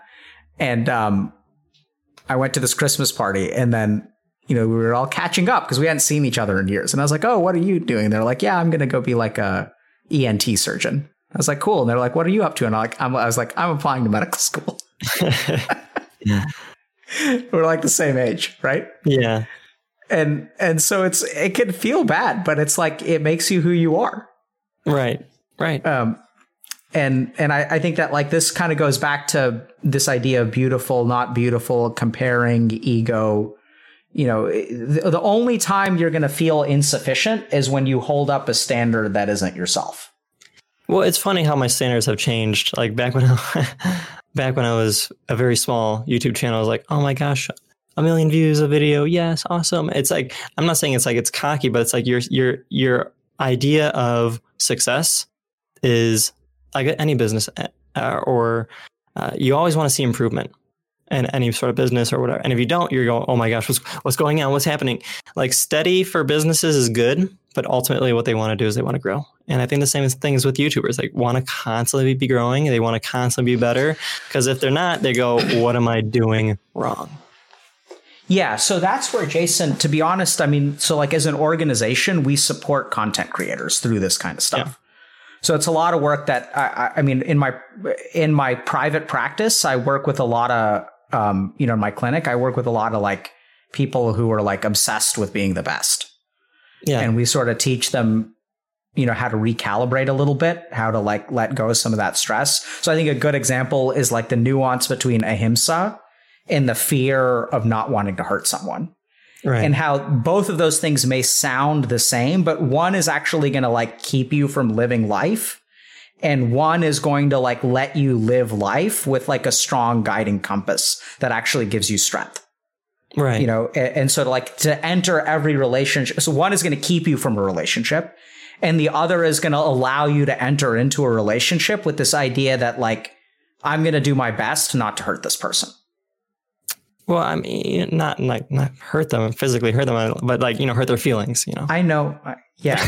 I just want to clarify YouTube drama. I would be really surprised on maybe this is just my naivete, but I'm pretty sure everyone knows we're not talking about physical abuse or even being toxic. Just like, you know, sometimes things don't work out and people are sad. Yeah. I'm pretty sure that's what we're all talking about. I just want to make sure we're good. Okay. Sorry if I feel like a little uncomfortable because I am, but that's just because I'm I'm I'm like that with most new people. Once like, I mean, yeah, that's. I think you should feel uncomfortable. Well, I don't know. Like, I because I'm like, I know how I'm acting right now, and I feel like I'm not um, completely relaxed. What's wrong with that? Um, I don't know. Is I because I because I want to I want to show kind of show the real me, but it's I almost feel like it's not the real me because it's like it's like nervous. It's like nervous me. Sure. So that's we love nervous you. All right. Thank you. We love relaxed you too. But you've right? never really seen it though. And we've never seen Relaxed You? Not really. Okay. I don't think well, so. we love well, you anyway. Well, I know when I was on that Zoom call with like a bunch of other YouTubers, I was I was kind of relaxed there, but but I don't know why I was. Maybe because there's so many people, I, I didn't feel like a need to um like I kind of just like could just like say my thing and then so, back up in the crowd. So Jason, we've we kind of touched on this a couple times. Remember, so Buddhism says not all things are beautiful, but mm-hmm. that beauty is not worth more than ugly. Yeah. That's the other piece of the equation. So this is where like I'll take you however you are. If you're nervous, that's fine. If you don't want to be on camera, that's fine. No, no, no, that's not, no, it's not the camera. It's just No, no, I, you know, I just- know. I'm just using it as an example of like you're allowed to be whatever you are. You're allowed to be fearful. You're allowed to be anxious. You're allowed to be happy. You're allowed to be positive. You're allowed to lie. We had this dude come on stream a couple weeks ago, fucking just lied about everything, Oh yeah, I don't know. and and that's fine too, right? Like like it, it's like it's okay to like be exactly where you are. You know, I used to be a crazy liar when I was growing up. I used I used to lie all the time. I lied all the time. And then I think around college is when I stopped because I went lying is getting me in more trouble and causing more stress in my life than I need. I'm like if I just tell the truth, I usually get in less trouble. Also, it's just a burden off my chest. Like just the the stress of constantly holding on to that that lie for the rest of my life was just like just get this off my chest. So I- but it's crazy how how that changed because I used to be such a liar. I used to lie about everything, and now I'm like, if I lie, I'll be like, I'll feel horrible about it, and then I'll be like, okay, I'm sorry, that was that wasn't true. I'll like I'll bring it up. Yeah, so Like- people like so yogis and I don't know if really Buddhism says this, but they say that a lot of your success probably comes from the fact that you don't lie. So that, so it, it, this is also where this is kind of interesting. So there's another ahimsa and there's another phrase satya, which means truthfulness. The interesting thing is that a lot of people are like, "Oh, I'm into radical honesty," which means I'm going to be an asshole and tell people what I think about Oh, how ugly they are. And, and so the interesting thing is that that in in sort of this Eastern system of morality, satya is actually like secondary to ahimsa. Mhm. So if truth hurts people, like that's you shouldn't say it. Yeah, exactly. Um, but uh, yeah, it- it- you know, Jason, I think there's a lot to your journey that I think is really maps on to like spiritual growth and success. Sort of this model of like, you know, adopting these principles like nonviolence, truthfulness, understanding who you are, letting yourself become who you are. Um, Yeah, you know, and you kind of make these claims like you didn't really have a personality in high school. And I know you felt that way, but I think you were there just under the surface. You were always there. right. Yeah, that's true. And even now, when it comes to stress and the impacts of social media and stuff like that, I, I think going back to kind of science and kind of tying things up where we started. So, um, you know, it's been my experience that there aren't a whole bunch of studies, but we do have a ton of useful clinical data. So we know like how to help people develop healthy social media hygiene. We know how to help people deal with stress and burnout and things like that. Um, so we have uh, like the reason that we exist as an organization is because like we're trying to help people with these issues that, you know, if you go to a therapist and you ask them like, I don't know what to do about my TikTok usage, like, Uh, hopefully they'll do a good job, but a lot of them don't, right?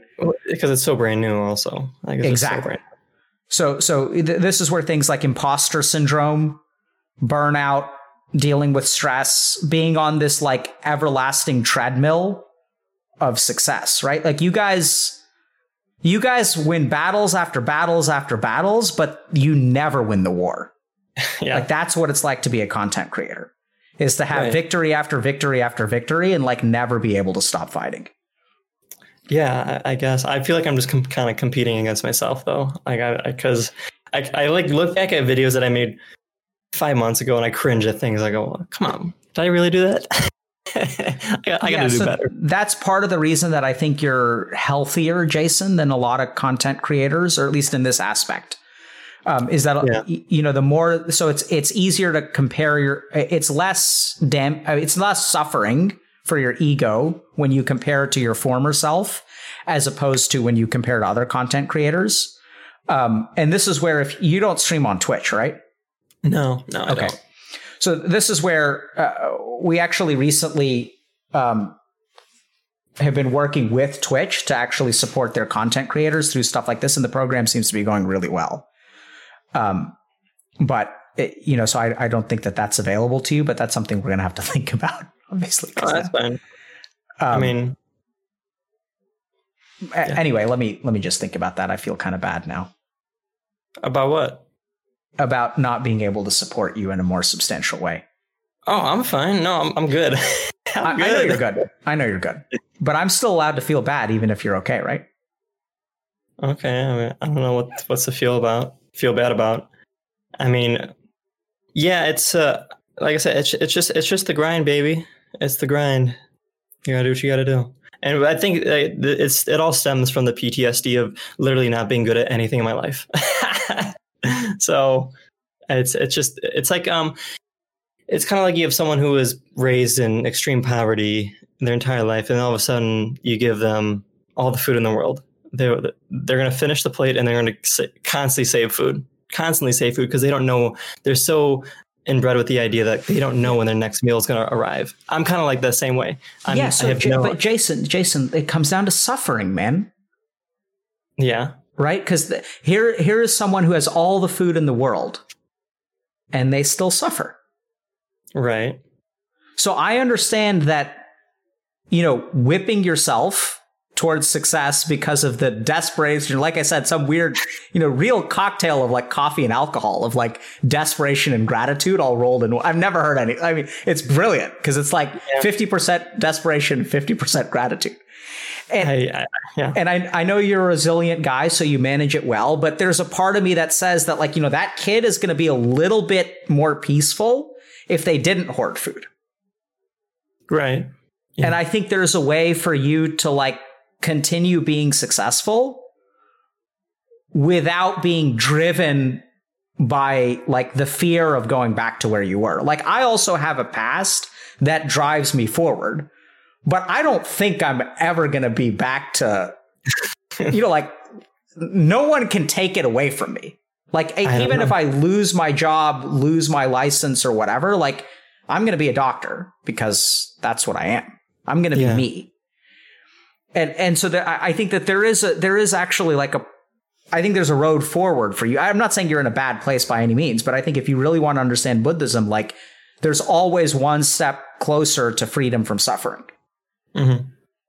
And I think yeah. the problem with with your step is that it involves actually giving up something that has become very adaptive for you. Right. Yeah. What, what would it mean adaptive? Well, because it's what makes you successful. I guess, yeah the never wanting to be at the bank again and that fear that pushes you to not take a day off in five years pushes you to you have what like 10 million subscribers on youtube? I'm, almost at 11 yeah. Right? And and so like who can say that you're playing the game wrong? Like you're playing the game fantastically.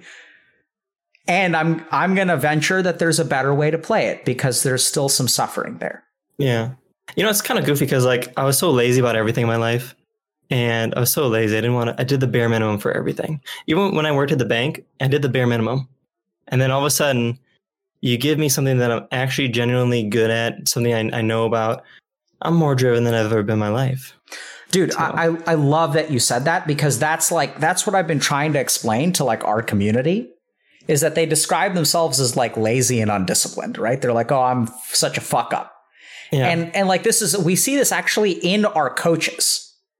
So um it was interesting. We had a we had a really good session yesterday with these parents. And then like the parents were talking about how their kids were like the kids thought that they were worthless. They were like, "Yeah, I'm so worthless. I'm such a screw up. Um, you know, I I can't succeed at anything." And then like like our coach was like, "Yeah, that used to be me. Like I used to feel that way." And then yeah. I started coaching, and now it's like I love it. Like you know, I'm I'm independent. Like I, you know, I yeah. do like I wake up every day and I like make the world a better place, and it's awesome. And I'm not lazy. I'm not undisciplined. you got you got to find something that that inspires you. You have to have something to, to look forward to the next day, every day. You have to look forward to something, something that inspires you. Um, like even if it's like that's why a lot of people, um, you know, like with, with children, when they, if they have children, they'll be inspired to work hard for their child like that their child literally inspires them. Like yeah. where's that where's that uh, from from the simpsons you know he's got that picture of a uh, why can't i think of his child's name? But it, you know when he's working he's thinking about his little baby. Yeah. Absolutely. Listen jason do you um, are you interested in meditation at all? I tried it. It was the most difficult thing i've ever attempted in my life. It was so hard. I couldn't so what uh, you can go on sorry. It's so hard. Yep what was hard about it? Um, so like just not thinking about anything. is the most difficult thing in the world. For That's maybe what meditation is, but okay. Well, I, well, I, that's the that's the goal. That the goal is to just sit there, focus on your breath, and all that stuff. Um, but to really just fo- to block out everything else, all the outside world, and just focus on, you know, uh, simple breathing tactics is is hard. It's very hard. Uh, yeah. So I, I, think this is where, you know, especially for people who have ADHD, I recommend particular meditations. Yeah. Um, because slowing down your mind is not going to work for you. So entering a no mind state involves speeding it up. So okay. if you have ADHD, the kinds of meditation techniques that I recommend. So if we say like you're saying that the goal of meditation is a no mind state, right? Yeah, I guess. Okay. So sure, that, that's a good way to put it. So like if we think about a no mind state, it's a mind that's still, right? Okay. And so what you're saying is I have a lot of trouble staying still. Well, it's not about the staying still. Like I can sit there, I just get bored. I'm like, no, I, I know we're talking about your mind. Your mind staying still. Yeah. Right. So you're. It's hard for your mind to stay still. So there are two ways to get a mind to stay still. One is like telling it to stay still, and you're like, don't move. Stay right there. No moving. And then yeah. your mind is like, fuck that. I'm going to go do all this cool stuff. The other way to get your mind to stay still is to have it run. Instead of telling it to be still, actually pushing it to move as fast as it can. You run, buddy. You run, run, run. Go, mind. Go, go, go, go, go, go, go, go, go, go, go, go, go. And at the end of that running, it'll naturally be still. Yeah. Does that make sense? Yeah, I mean, I, I love working out. I work out every day. Um, it's one of my favorite things to do. If I don't work out, I feel horrible. I feel angry. I feel like I don't know. I just feel I don't feel good. So I always feel better when I after I work out. I just feel like a better, happier person. It's uh, it's like meditation in its own way. Yes. So I think that that's a good form of meditation, like physical exercise. Uh, since I can't, if you are willing, if you're open to trying something, I'm going to try to give you. Let me just think about what we can do because my favorite ADHD meditations you can't do over the internet. Um, but I can try to come up with something that we can try. Sure. Just maybe hit or miss. Sure. Let me just think about this. Oh yeah, I've got a good one. okay, can you um can you stand? Sure. Let me, let me put my standing desk up. Okay. Going up. I'm gonna have to stand too. All right. So we made. some- I can't hear you without my headphones because I don't. I don't have speakers. Okay, so why don't you just hang hang tight there for a second? Uh, I'm gonna have to mute the desktop audio for a second. Okay, so don't. Uh, we can't hear you either. Okay, I'm gonna okay. demonstrate. Oh shit! How am I gonna do this? Because I do want to. You're standing, right? But you can you can stand there comfortably. Okay, cool. I can, I can still walk you through this. Okay, so this is what we're gonna do. All right. Um, so, um, how far? Let's do this. You can stand next to your computer. It's totally fine. All right. What we're gonna do is oh, I gotta move this one too. So, I'm gonna stand like this. Okay. Okay, so I've, I've got I've got my knee. I don't know if oh, like step back. Yep. Okay. Okay. And I want you to close your eyes. Just stay stable. And now I want you to tell me what eyes closed. Tell me what you had for breakfast this morning. I didn't eat breakfast. I don't eat breakfast what, What'd you have the day before? Stay still. It's hard to balance on one foot. it's, uh, well, last night for dinner I had some sort of pasta and it was really yummy. Okay, so now I want you to stop talking and just focus on staying still. What do you notice? Hard to balance. Good. I can do this though. Yep. You can switch legs if you want. Open. Can I open my eyes? Yes, open your eyes. Uh, that's much easier. I Have my eyes open is a lot easier. Yep. Okay, so Now tell me about what you ate two days ago. What I ate two days? Prob- oh, uh, for dinner, what did I have? I have no idea. Uh, it's probably some sort of pasta or something. I have no idea. I I have something called um, I got I recently got this like food service thing. It's really nice. It's called Tovala oven. So it's like basically like oven cooked meals, but it's like delivered. It's really cool. Okay, so I want you to now close your eyes for a moment and let's Okay. stop talking, and I want you to notice the difficulty. Yeah, it's hard to balance just by Yep, yep. closing my eyes. O- open your eyes. Open your eyes. Easy mode. Okay, good. Close.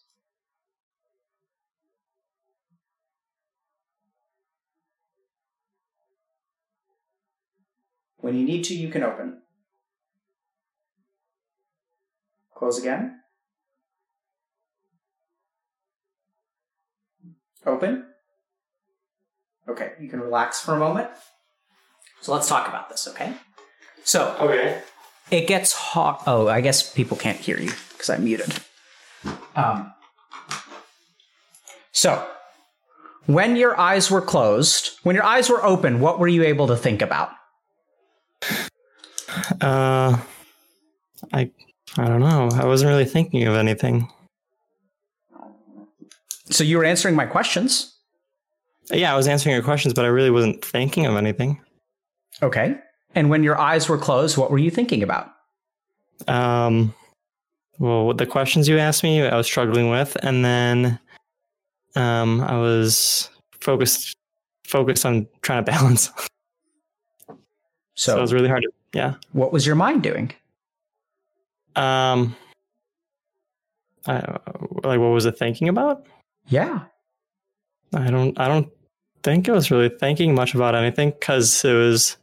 Oh, so the physical activity, the that was a distraction. Got it. So let's understand, okay? Let's be precise with our language. Okay, so first thing what is the mind? The mind is the presence of thoughts, Yeah. right? So when you're ADHD, like when people say I'm ADHD, what does that mean practically? It means that their mind thinks all kinds of random things. And so Yeah. you're like, if meditation is the hardest thing in the world because I can't get my mind to focus on one thing. That's why it's hard. Yeah. And yet, in 60 seconds, you have managed to get your mind to not think about anything. When was the last time you didn't think about anything? It's been a while, but um, yeah, it's been a while. Yeah. Right? So, meditation for you, so meditation starts with one pointedness of the mind, focusing all of your attention on one thing. Now, your problem is that you fucking probably went to some mindfulness person who told you to observe your breath. And you're like, your mind is like, fuck that. So, what we're going to do is try to give your mind as many things to juggle as possible. Okay. And you, there's nothing wrong with you that, that you have trouble balancing with your eyes closed. That's just our, our body has three balancing mechanisms. Eyesight, our dorsal columns, which is like proprioception, and then like part of our, um, our can- ear canal. Yeah. We have a vestibular apparatus. And so when you take one of those away, balancing becomes a lot harder. So what I did is like try to create a scenario where like your mind has no choice That's cool. That's to cool. focus on one thing because it's like I can't fucking talk about what I ate because I'm busy right now, yeah. right? And so for you, what you need to do is like you, just, you, and that's what I mean by making your mind run. Where like your mm-hmm. mind is like, no, I don't. I, this is easy for me. And I'm like, okay, fine. Let's bump up the difficulty, baby. Let's go as hard as you can go, like max difficulty. So in your case, I think this is a balancing exercise. Now, the tricky thing is as you get better at balancing, as your body learns, your mind is going to get bored again. Right. Okay. So you can do this for a little while. And then you got to find something different. Yes. And this is why advanced yoga postures exist. People don't understand this. Yoga has nothing to do with your body. I mean, it has something to do with body, but it's not really about body. The reason that people do yoga postures is because the posture should bring your attention to the present. It should mm-hmm. demand your attention. That's why you start with easy ones. And as those get easy, you get more bendy because the bendier you get, the more of your mental attention it demands. It's so exhausting. Doing I, I did I did yoga like twice in my life. It's so exhausting. Like you're What's just like mentally exhausted afterwards. Yes, that's the point. It's a mental activity, not a physical one. Mhm. So in your case, you can do this business, you know, this uh, arms above your head and, and balancing on one foot. Um, and then like, like what you want to do is like basically like make it hard on yourself. So in, in your case, so, so for some people, asking them questions becomes easier or harder. In your case, it seems like eyes is sufficient. So mm-hmm. eyes open. If your eyes are open, it becomes easy, and then your mind is going to start to wander. Yeah. And then eyes closed. Oh It's shit! Panic mode. Panic mode. We got to focus. Everybody on board. All the attention in one place, and it's automatic. Mhm. If meditation is hard for you, that means that you're not learning it the right way. Meditation isn't supposed to be hard. It's supposed to be Yeah, easy. that was that was easy. That was easy. Thank you. Yeah. So give that a shot. And then, you know, you can try practicing that and other kinds of physical postures. And, you know, maybe uh, if we ever meet again or whatever, like, or you, if you have other questions, we'll have to figure out some way to like teach you lesson number two. Sure. Cool. Um, any questions about the meditation practice or any, any kind of last thoughts or comments? No, I'm good. This was this was very fun. Thank you for inviting me. Thank you for coming on, man. I, I really, really appreciate it. It's been absolutely a pleasure to talk to you. Yeah. Yeah. Um, yeah. A, a bunch of streamers recommended and then I, I, I, joined and everything. So yeah, it was, it was wonderful. Yeah, thank you very much. And and you guys just want to because I, I know we're streaming on Twitch, but um, do you want to tell us? Just I, I think uh, pretty much everyone knows who you are, but for the few people that may not know who you are and and what Yeah. you do, Yeah, I'm I'm uh, I'm Daily Dose of Internet on on YouTube, and I have almost 11 million subscribers. Um, I make I take the best trending videos from around the world, and I put them all into one video twice a week. That's only about three minutes long. So I only need six minutes of your attention once a week. I think about you as the NPR of memes. yeah, yeah. It's because I, I want to be. Uh, I want to be. As soon as you do something, so the reason why everything is very uh, uh, family friendly is because as soon as you do something, you're basically alienating an audience. As soon as you swear, as soon as Hmm. you do I should probably anything, stop. So I try to I try to form it in a way that's family friendly but doesn't feel family friendly. I could take some pointers from you on that. Um, d- uh, uh, so people are asking to, for, to say the line. What does that mean? Um, that's the end of the stream. I really hope you enjoyed, and I'll see you guys again very, very soon. Later. Thanks, man. Take care, Jason. All right, bye, Dr. K. Thank you. Bye. Yeah, so that was fun. He's a cool guy. So, are we rating Danino?